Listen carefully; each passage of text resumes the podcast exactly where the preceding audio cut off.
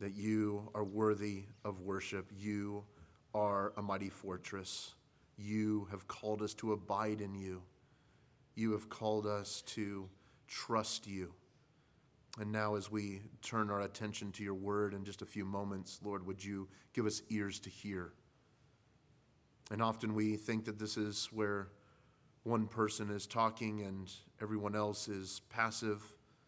Oh, but let that not be the case. Let us all be active, active in hearing your word, all of us, myself included, that we might not just hear it and understand it, but we might apply it to our lives. And so we ask for your help in these ways. Lord, we pray for other churches. We thank you for Friendly Grove Baptist Church, Lord, here in West Jefferson. We ask that you would meet with them and encourage them today. We know that we are not uh, the only church in this community, and so we thank you for brothers and sisters in other places. And Lord, that we pray your blessing upon their, their work and their gatherings this morning. Father, we lift up other churches within our uh, closer network. We think of Sovereign Grace Church in Middle Tennessee, that you would be with the brethren there, uh, just north of Nashville, that you would encourage them, draw them to yourself. Um, Lord, use them uh, in, in getting the gospel out to that area of Nashville. And so we thank you for what you're doing uh, in and through them and through our network. Father, we also lift up the persecuted church. It's hard to believe in our world uh, with such freedoms that we enjoy that there are believers in hiding and believers that are secretly meeting because they fear uh, attacks uh, from others that uh, do not want them to be worshiping. And so we lift up believers in Mali in West Africa. We pray that you would um, guard and protect your church against uh, militant groups like Boko Haram and others that uh, seek to kill um, Christians and to uproot uh, missions in the bush of Africa and even in the cities. And so we pray for your grace uh, in Mali, that, Lord, you would send missionaries there, you would continue your gospel work, and where even there is persecution, we know that you um, are seeding your church, uh, even sometimes with the blood of your saints. And so we ask for your, your grace, um, and we pray for the persecuted church. Father, we know that there's many that don't know you.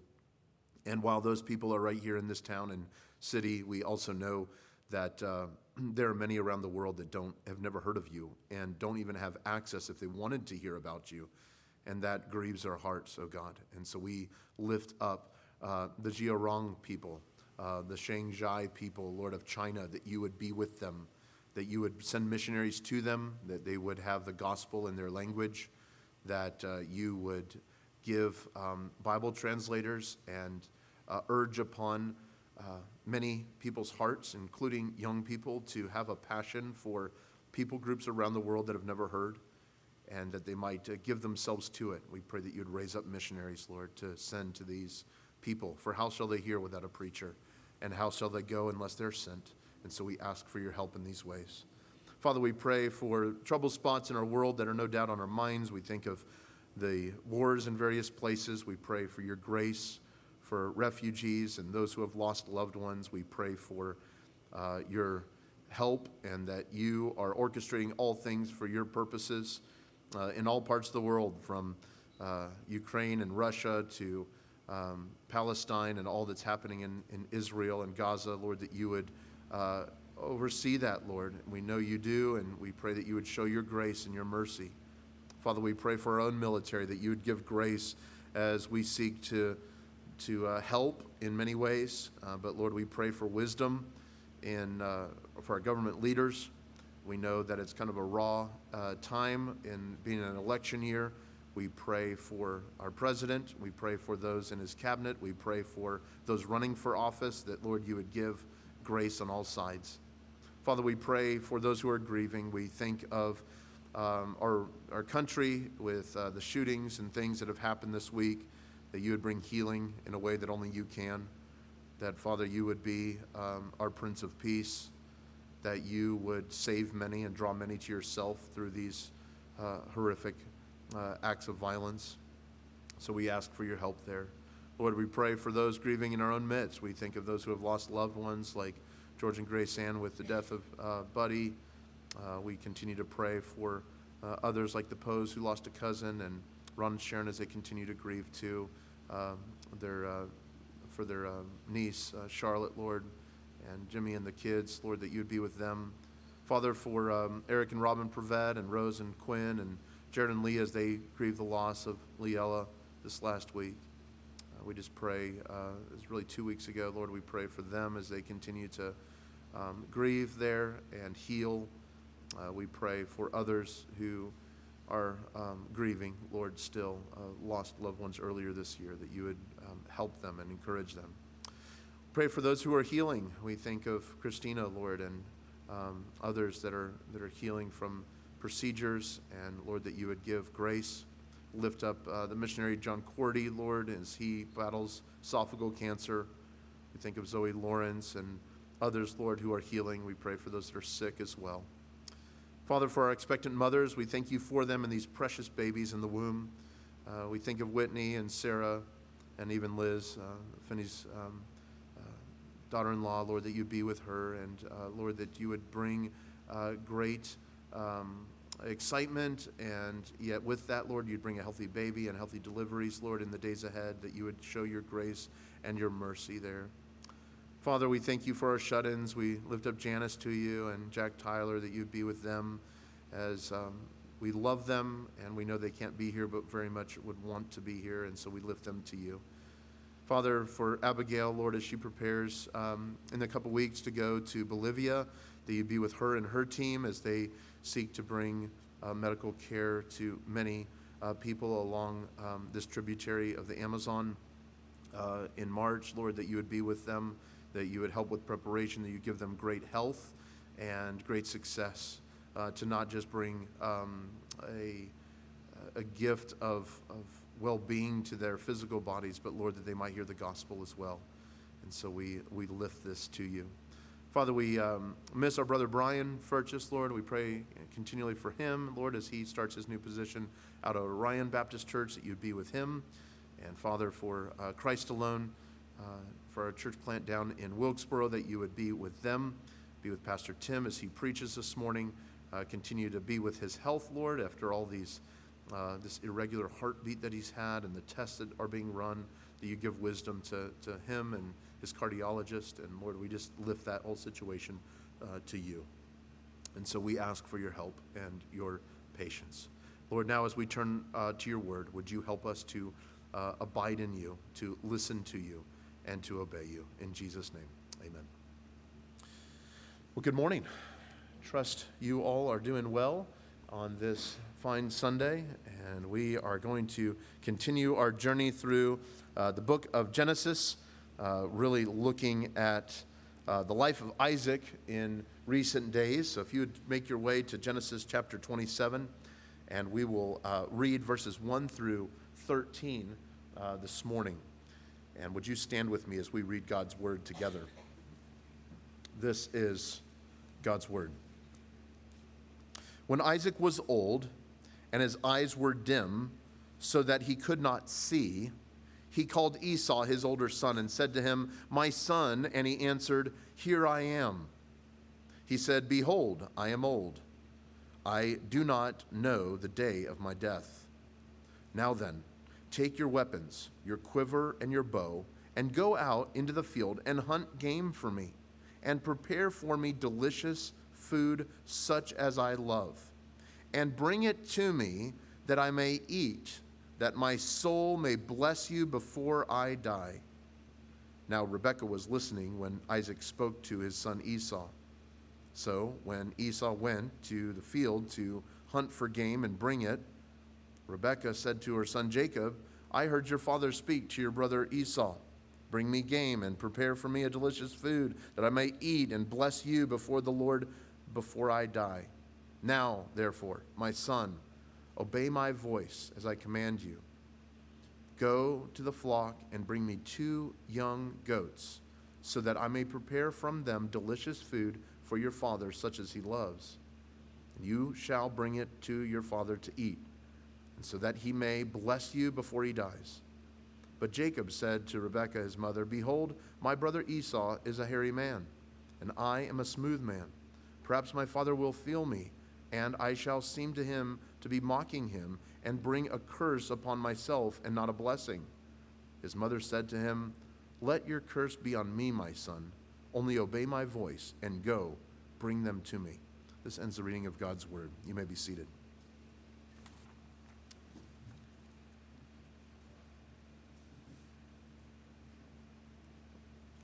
When we think of life and how we respond to people, often you might find yourself either one who seeks to control the circumstances, or you find yourself frustrated because you find yourself often being one that is controlled. And none of us like to be controlled from our government down to our personal lives and our own homes and friendships. The sense of control is something that we often have to yield to. And even as believers, we are called to often yield to the Lord. We're to yield to His leadership, to yield to His sovereign work in our lives. When you think about this sense of one who seeks power and control, there's multiple examples in Scripture.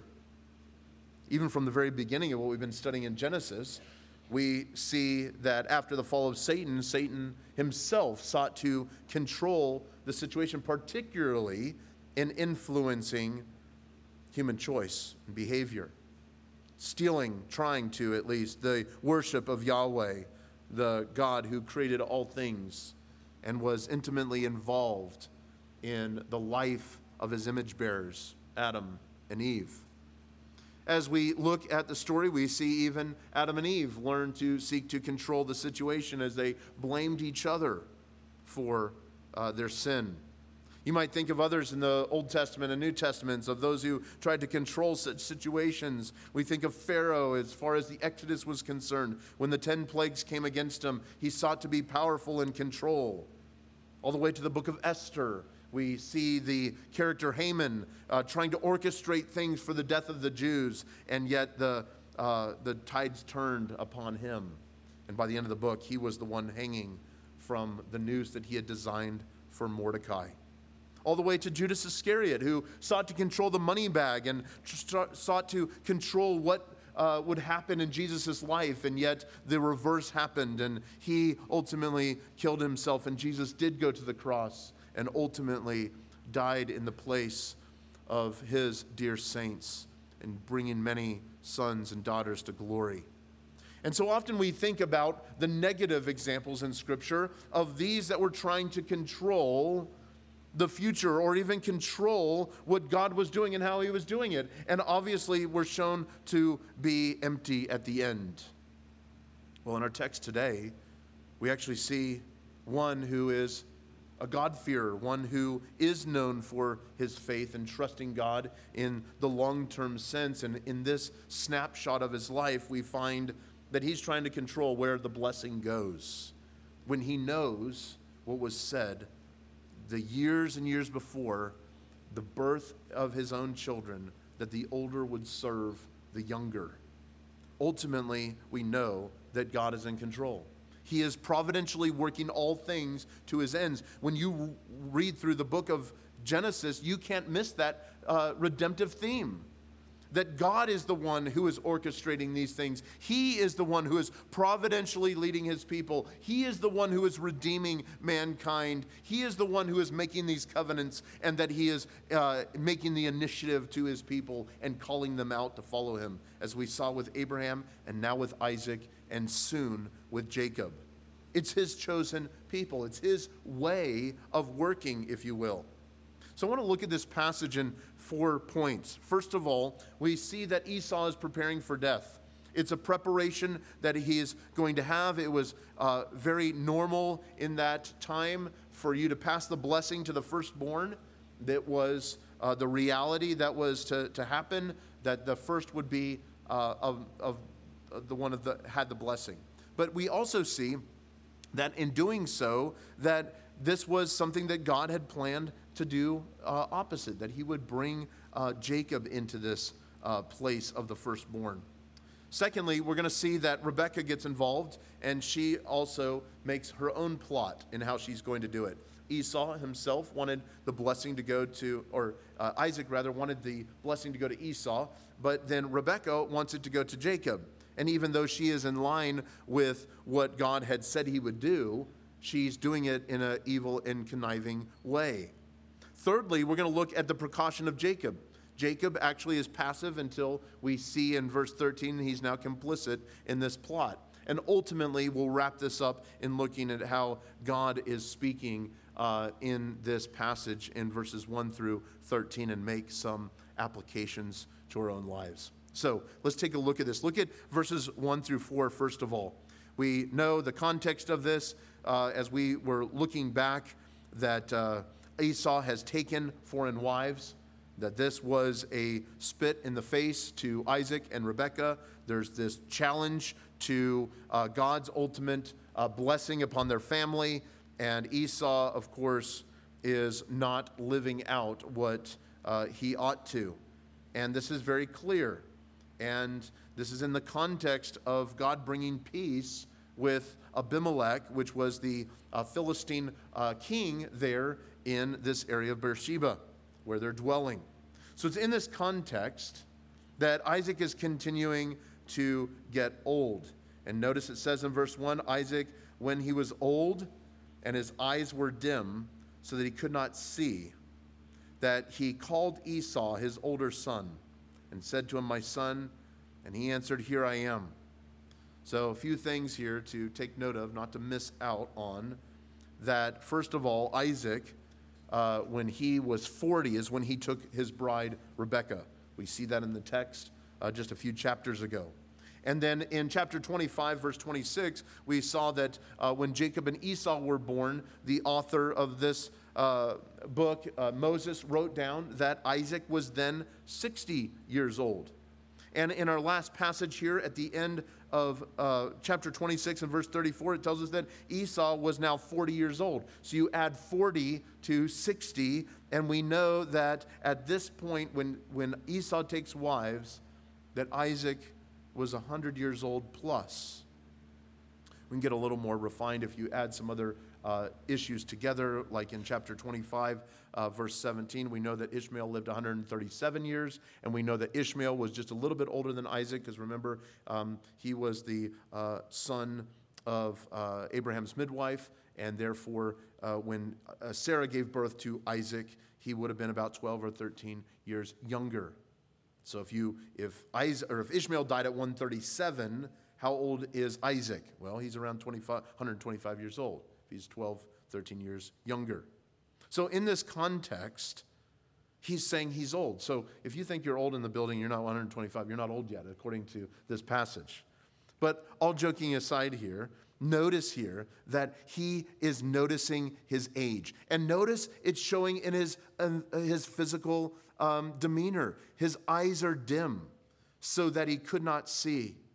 There's this sense of phys- physical infirmity that his eyes, he's not able to recognize. As we'll see later in this passage um, in, in chapter 27, he's not even able to recognize his own family. Um, so his blindness is, is getting worse. And he's saying, I don't know uh, the day of my death. We do know from the scriptures in chapter 35, verse 28 in, in Genesis here, that he's going to live another 40 plus years. Because he dies at 100 and what, 187, I believe. And so he lives a, a lot longer. Um, uh, and, and yet he's in this condition. But notice he's thinking. He realizes that the blessing has to go on. He knows this from his father Abraham. And he should know further that it was going to go to Jacob because this was told to him. Even in the manner of Esau and Jacob's birth, remember how one usurped the other? And then, secondly, in the context of all that has happened in his family, it's been very clear that Esau is not the one who is going to receive the blessing, that God has willed that it would go to the second son, Jacob.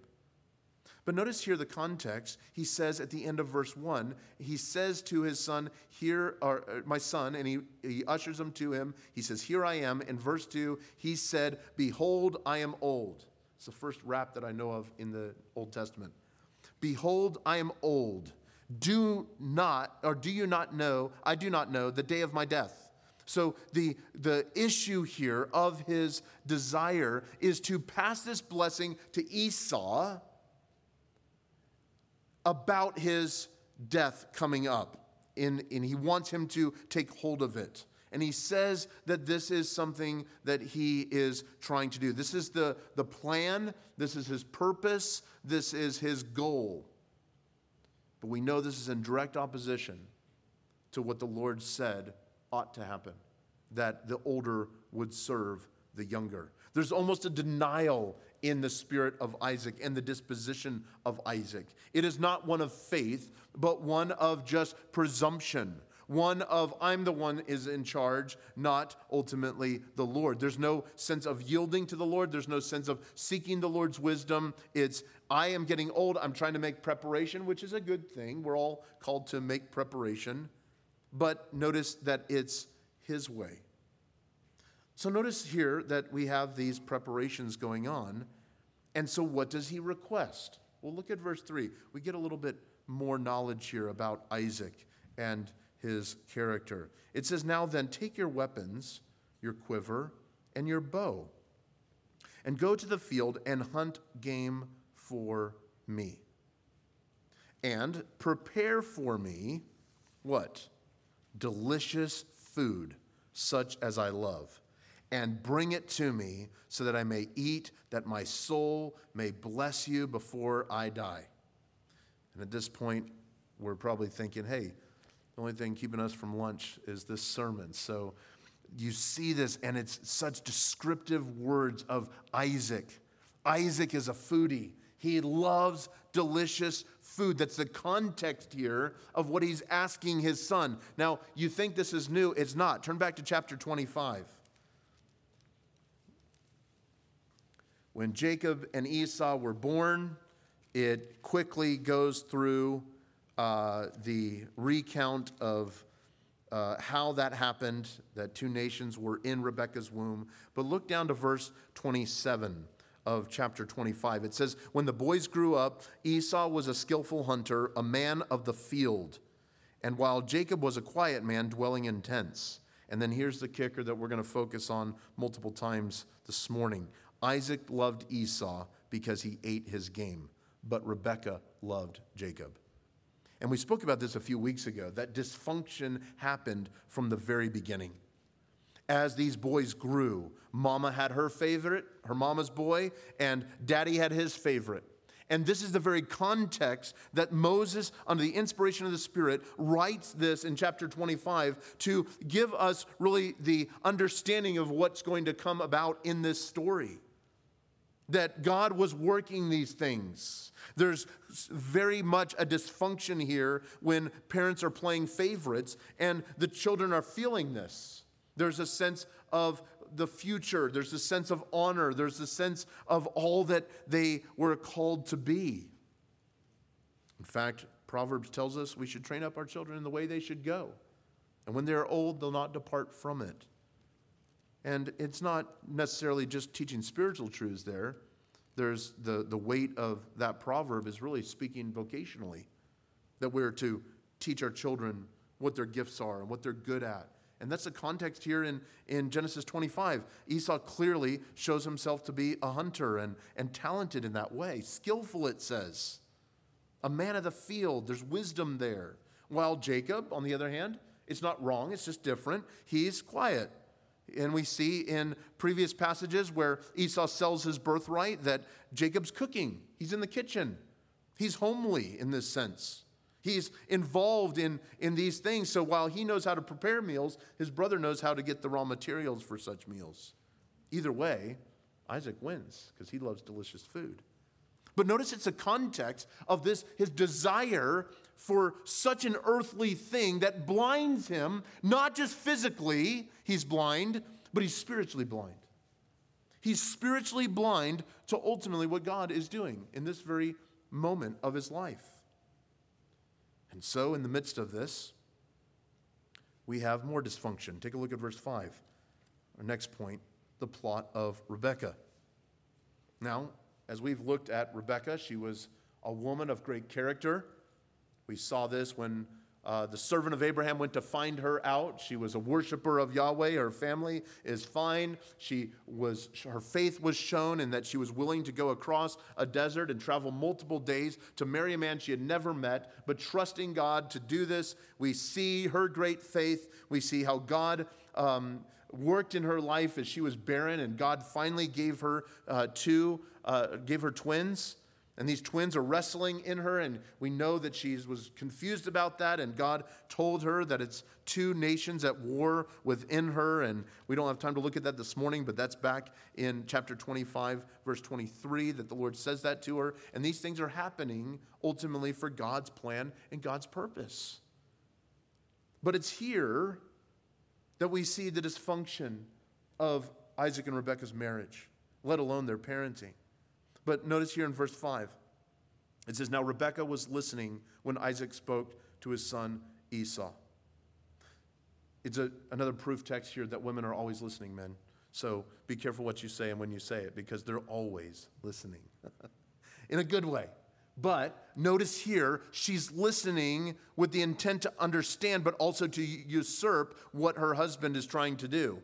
Now, in God's providence, God uses this will see that Rebekah is on the right side of the coin as far as the direction that God is leading to bless Jacob. But notice it's not in the way necessarily that it would happen. Isn't this interesting?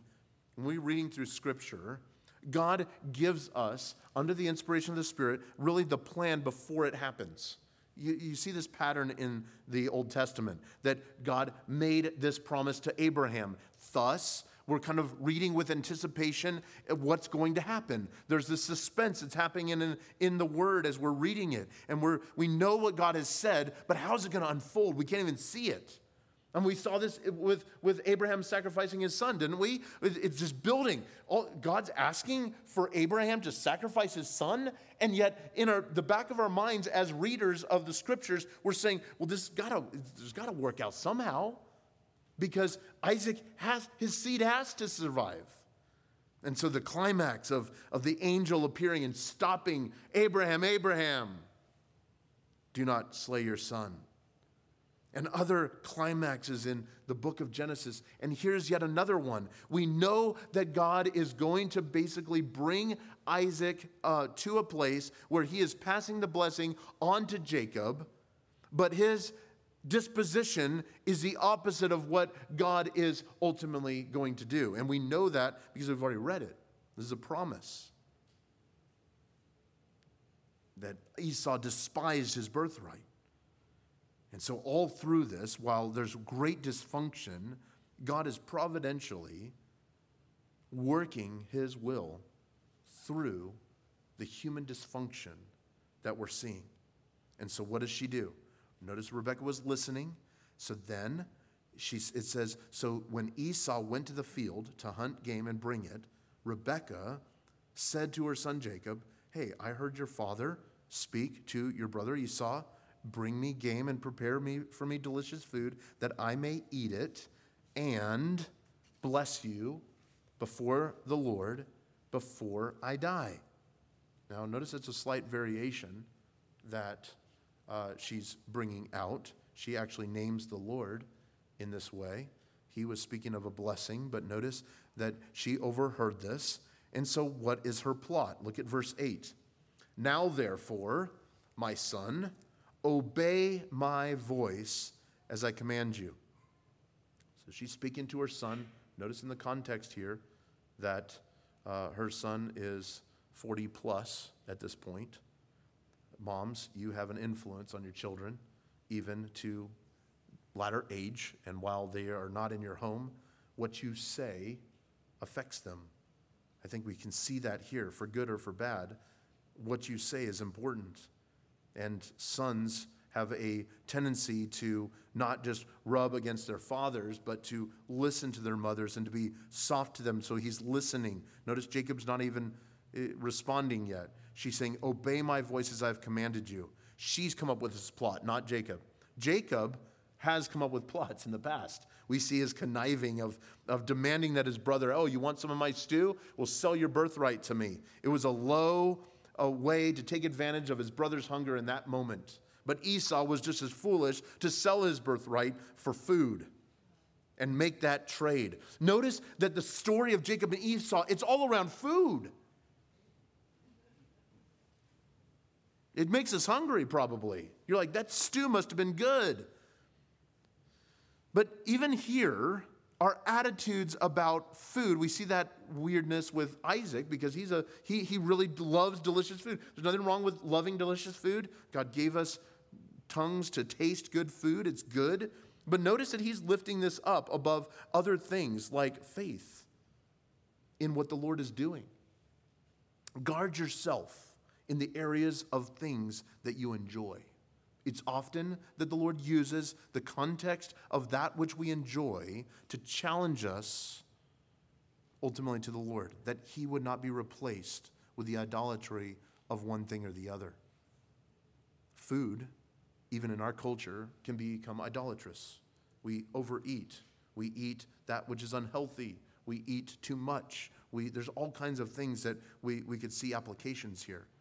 And that's not necessarily the context here, but he loves food, and that's blinding him from his ultimate desire, uh, which is God himself, and to consider his promises, let alone his own family and what's best for them. And he's missing it. And so Rebecca acts in this way and says, Here's the plan. I'm going to, you go get the two goats. I'm going to make a, a, food that he loves. We're going to have a cook off here. I'm going to cook quickly and we're going to get it to uh, Isaac before Esau even gets back. That, know, that what we know from this is that even though she's, we're not going to look at this passage this morning, but the way this plays out is that Rebecca knew what kind of food and exactly how Isaac liked it. And her wisdom of longer years than um, Esau is that she could fool her husband into thinking that it came as wild game. And that shows us a difference here is that, that she is putting her best out against her son's best, Esau, to ultimately win uh, Isaac over to steal a blessing. So then in verse 10, she says, And you shall bring it to your father to eat, so that he may bless you before he dies. The irony of all this is that Isaac is going to live another 40 plus years. He thinks he's going to die. The context of it, he thinks he's going to die. He's not going to die. And so there's a presumption about even his own life. So Isaac is a mess as far as how he's discerning his own life, how he's discerning what the future is, and how he's discerning how it should happen. And so now we see, we've seen Isaac, we've seen Rebecca now, now we see the dysfunction of Jacob. Jacob, you would think, would just go along with this as a conniver, right? As one who usurps from his own birth. He's known as one who would do such a thing. But notice in verse 11, Jacob, out of character in a certain way, says this Jacob says to Rebekah, his mother, This is not a good idea. No, that's my translation here. He says, Behold, my brother Esau is a hairy man. That's a fact. He is a smooth man. We saw this earlier in the text, that their genetics were quite different. And then in verse 12, he says, Perhaps my father will feel me, and I shall seem to be mocking him, and to bring a curse upon myself, and not a blessing. Jacob is actually the most sane one thus far in this narrative. He's saying, Mom, bad idea. How are we going to do this? Like, I get your plan. I get what you want to do. Food is one thing. You can fool dad with what the food is. But hey, my skin, if I'm just in the room and he feels me, it's over. I can't fool him. And we'll see how this takes place in further passages. But the focus here is on Jacob's precaution. He doesn't want to be cursed. Now, that's very interesting.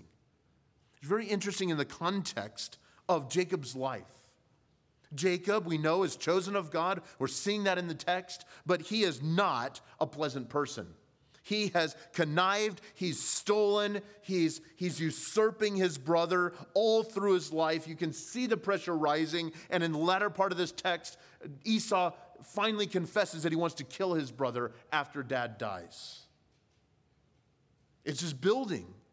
And yet, in the context of this, Jacob has one characteristic that should not be ignored. He is after the blessing of God. It's interesting. In the context of his warped character, God is bringing his blessing upon him, and Jacob wants blessing, does not want cursing. Notice in the context of even selling of the birthright, he connived him in such a way that he could not lose.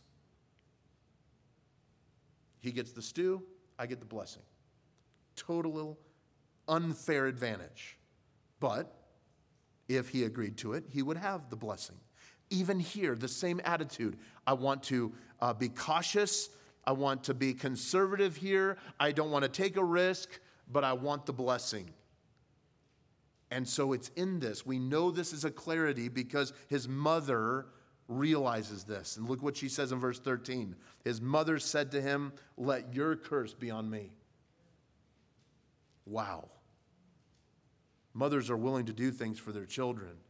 But even in the darkness of human depravity and the darkness of dysfunction in our families, that a mother would be willing to take the negative results for a sinful action of her own child. Let your curse be on me, my son. But she says, Only obey my voice and go bring them to me. Now, we're stopping there this morning, but we'll see the outplay of this uh, next week. But in the context of this, isn't it interesting that as soon as Jacob gets this green light, no risk, success probable, he goes for it and he goes with his mother's plot. Now, there's all kinds of things that are wrong in this text, as we can see. One thing that's missing completely is dispositions ultimately to God. And in this, in our last point, I want to make this clear and then make some application to our lives. First of all, God is ultimately working all this for his purposes, is he not?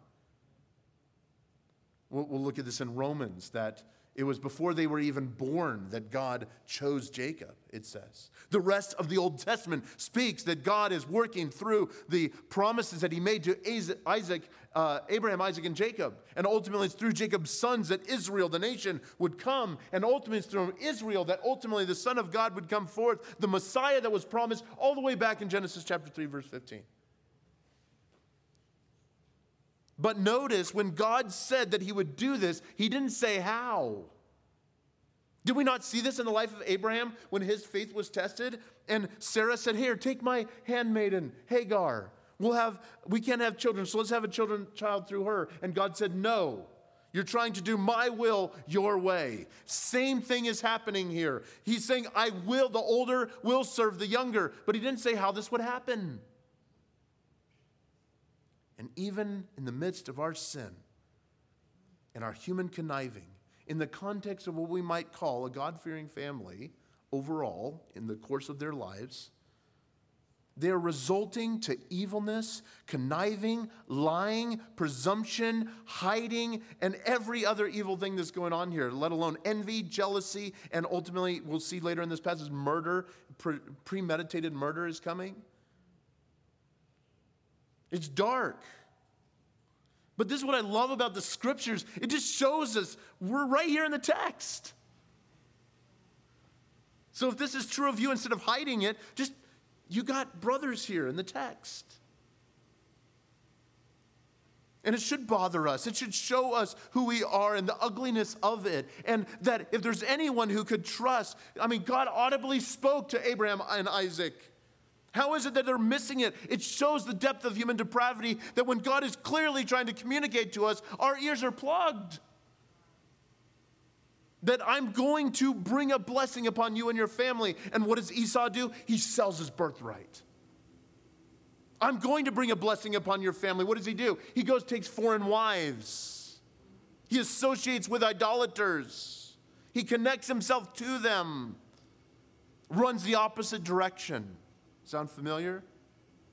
And Jacob, while he's in the home and he's hearing these things and knows of the Lord and, and what God is doing in him and through him, he has failed to have that personal interaction, which we'll see in just a few chapters, that God is going to change this man's life forever.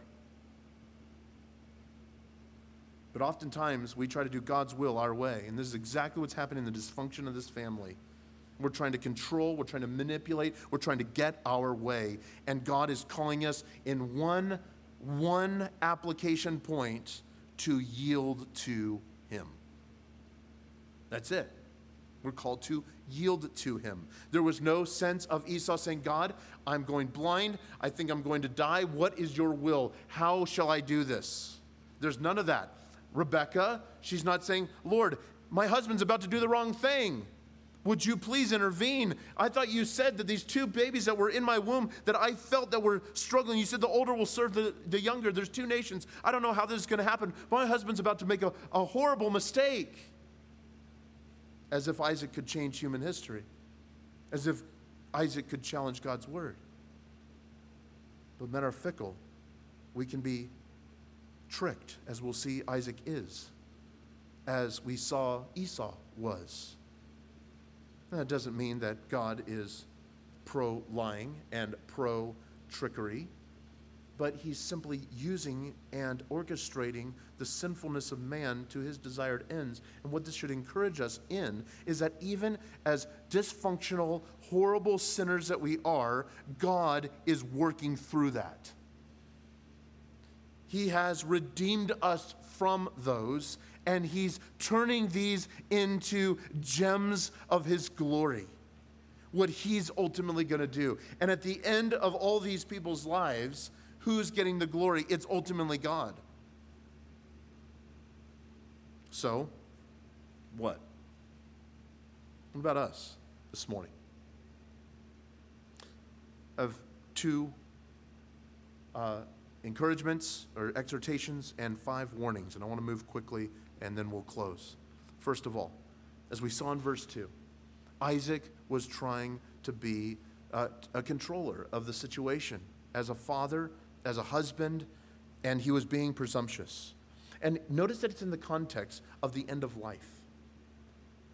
And I want to encourage us there that if Isaac is being tempted in the latter years of his life, so can we. When we're tired, physical infirmities like blindness is coming upon him, that we would be spiritually awake, that we would not be presumptuous in our estate planning we would not be presumptuous in the future of our own families. Why? Because God has not had the final say yet.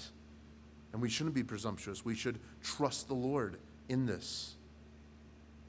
And so we need to guard ourselves from such presumptuous behavior in the way that we treat our children, let alone the way we treat our parents' children that we're called to honor them, we're called to love them. There's all kinds of warnings here about being presumptuous and learning to be loving to our families, even when they've sinned against us. Secondly, another warning from this text comes from verse 4 that we're not to allow the pleasures of this life to blind us from the treasures that are ultimately eternal. While Esau had sold his birthright in previous chapters for the sake of a pot of stew. Here, Isaac is asking for a meal instead of seeking to do God's will, to do what God had, had already revealed to him. And we know that this was a lifelong thing for him because even at age 40, right as his, or at age 60, as his children were born, um, we, we know that food was an important element in Isaac's life. He loved good food. And there's nothing necessarily wrong with that. The Bible even doesn't uh, say that that's wrong. The issue is it's just a characteristic of Isaac. He loves good food. But it's in the context of what he loves that he's willing to sacrifice that which is eternal. And there's a warning for us there. That which we love or that which we enjoy, the good can be the enemy of best. Or in this case, that which is temporary can seek to steal our attention and affections more than the eternal. Ultimately, with God as its focus. Do you treasure the Lord above anything else? I'm right there with you. I read the Psalms. David, a man after God's own heart, even though he was one of the most grievous sinners as we see in, in the text of the Bible, he wrote things like, My soul pants for you, O God. Like a deer pants for the water, so my soul thirsts for you. Do we thirst like that after God? Or as he says, there's nothing I desire more than you. I've sung songs like that. But is my heart really there? It's convicting to me. Do I love him more than life? Read the Psalms. We, we often think, oh, he had such a wonderful relationship with God. But yes, he did. But look at that. What shines off the pages is just God's work in David. Oh, that he would work in our hearts, that we would desire him like that. That God, you can take everything I have, you can take it all. You're worthy. You are worthy of all of it. I don't want to give you just a portion or a tithe. I give you all of it. I'm called to be a living sacrifice. It's yours. There's nothing greater than you. And while there's times in our lives that we may be able to express that and even mean it in our hearts in the moment, this Christian life is a long journey, and He wants all of us to be living sacrifices. So it's a warning there.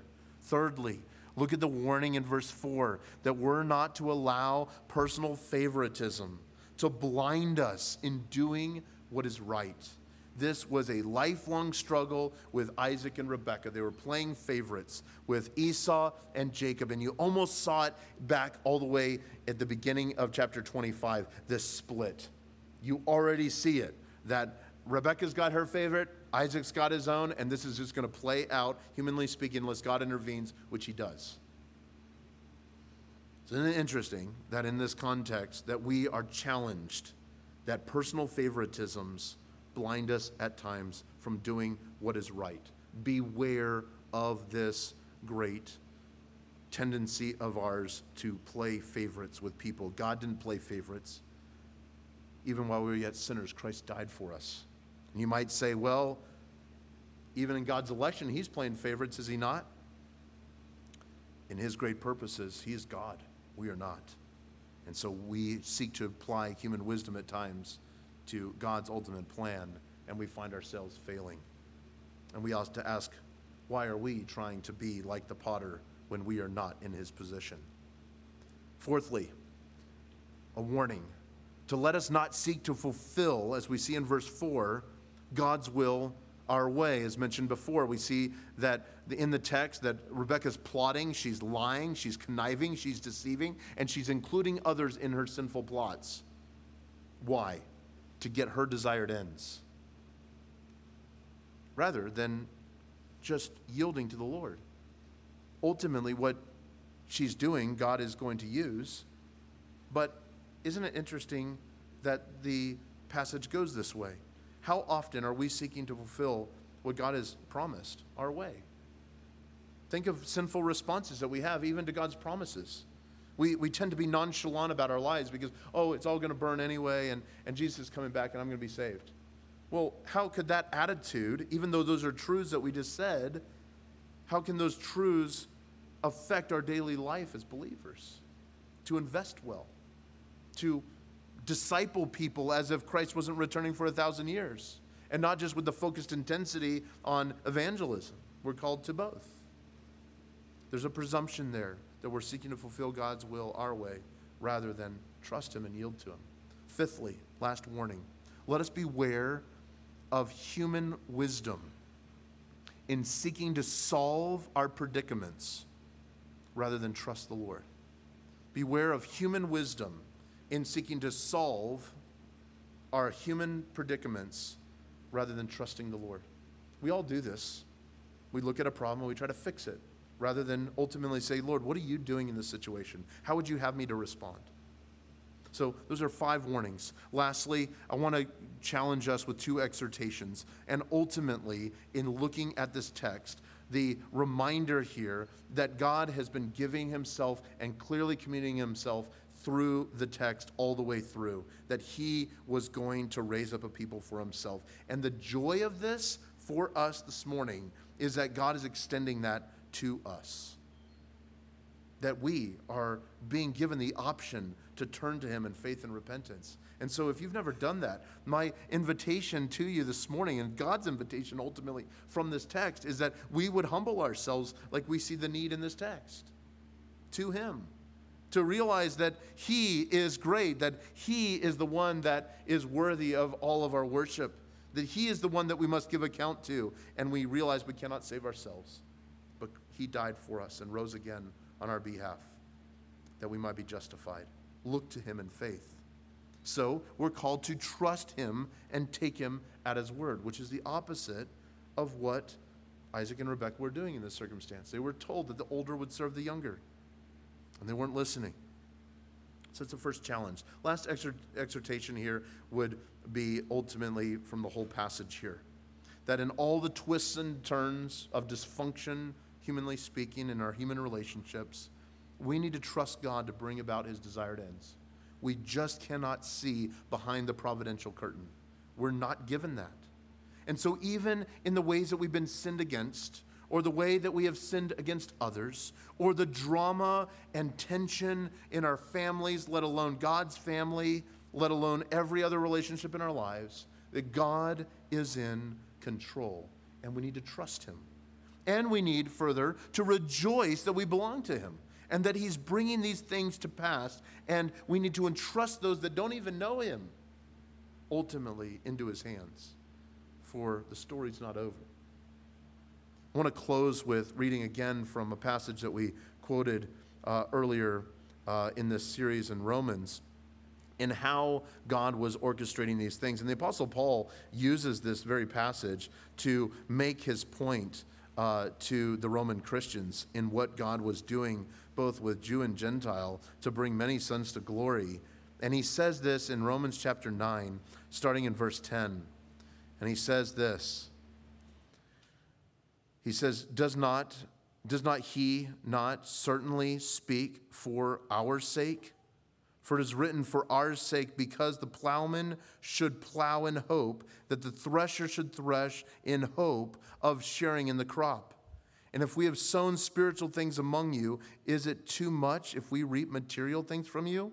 If not to share this rightful claim on you, do not we even more? And what he's revealing there is ultimately in the sowing in hope that God would bring out from this much fruit. But it's very interesting as he's quoting these things. Um, in both 1 Corinthians and in Romans that God is ultimately going to bring fruit from these things. And so, in, I'm sorry, I just read the 1 Corinthians passage and I told you to turn to Romans, didn't I? Look at Romans. I'm now going to Romans. Romans chapter 9, and look at, uh, I think I gave you the wrong ones. On, I'm really sorry about that. It's correct, not Romans 9 10. Um, but I read, I read uh, 1 Corinthians as well about the sowing. So he says in verse 10, he says, And not only so, but also when Rebekah had conceived children by one man, our forefather Isaac, though they were not yet born, and had done things neither either, either good or bad, in order that God's purpose of election might continue, not because of works, but because of him who calls, she was told, The older will serve the younger. And it is written, Jacob I have loved, Esau I have hated. What shall we say then? Is there un- injustice with, with God? By no means. For he says to Moses, I will have mercy on whom I will have mercy. I will have compassion on whom I will con- have compassion. And so then it depends not on human will or exertion, but on God who shows mercy. Paul's point God is completely in control and he's orchestrating even the sinfulness of man, the dysfunction of Isaac and Rebekah's family to his ultimate desired ends. And in the end, we see, even as Paul's using this, that we are to be silent and to awe at God's mercy. And it's not in the fact that he chooses some and hardens others, as we see this text clearly teaches, but ultimately that he would show mercy on anyone. And we see in this beautiful text something that I think appeals to us in human nature. Isaac and Rebekah, the conniving, even the initiators of great dysfunction in this family that we'll continue to see in chapter 27, are the ones who receive God's great mercy. It's upon this Jacob that God desires to reveal himself and ultimately use to usher in a huge family that would become very powerful, that ultimately would be the backdrop of what God's ultimate redemptive work would be into the New Testament. And even in the context of what the Apostle Paul is preaching here in Romans 9 through 11. So, all that to say, where is your heart this morning? In all the mis, mis, uh, mis uh, application of God's truth, in all the sin and disgusting conniving that we do, in all the dysfunction, because we all have it, and if you're denying it, you're dysfunctional, then God is applying that. He's applying it to all of us that we would yield to Him and trust Him, that He is sovereignly working these things to our end or to His end, and ultimately for our good and for His glory. He is going to help us finish this race. He will bring us out on the other side. He is a just God, and He is going to bring all things into judgment. Are we trusting Him, or are we trying to control how that happens? Let's pray. Father, we come to you thanking for you for this passage. And while we may have read it over many years of our lives, maybe even in Sunday school, and we're familiar with the details of the passage, maybe you're using it in a particular new way in our lives.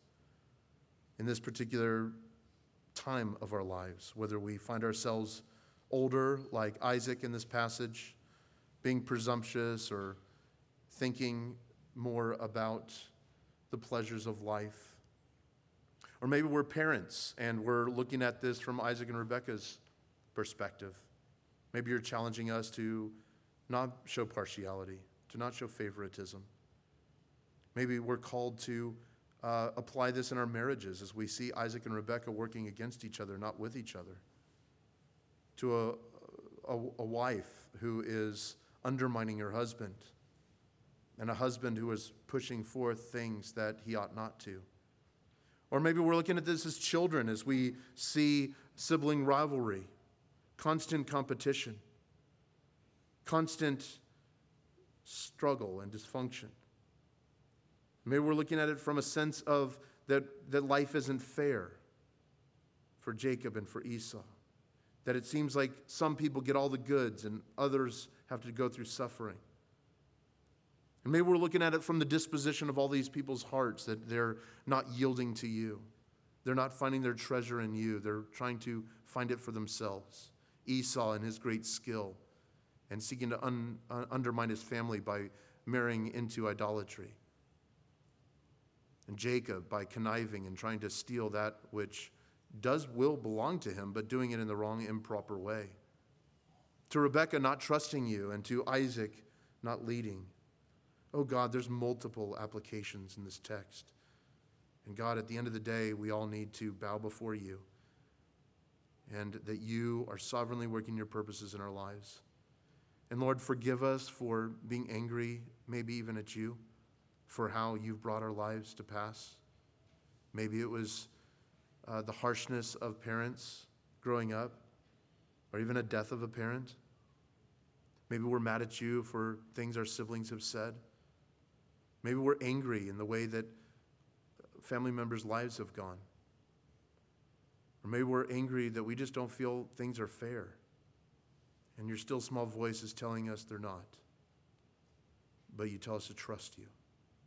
That through all these things, that you are working them for our good and for your glory.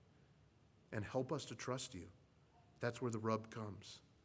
There's so much dysfunction so much anger, so many feelings, so many emotions, that God, you would settle them in the only way that you do through the blood of your cross and the power of your gospel, that we can sit like content children at your feet and say, You are good. Use these passages, use these principles in our lives, mold us, shape us, make us more like you. In Jesus' name, amen.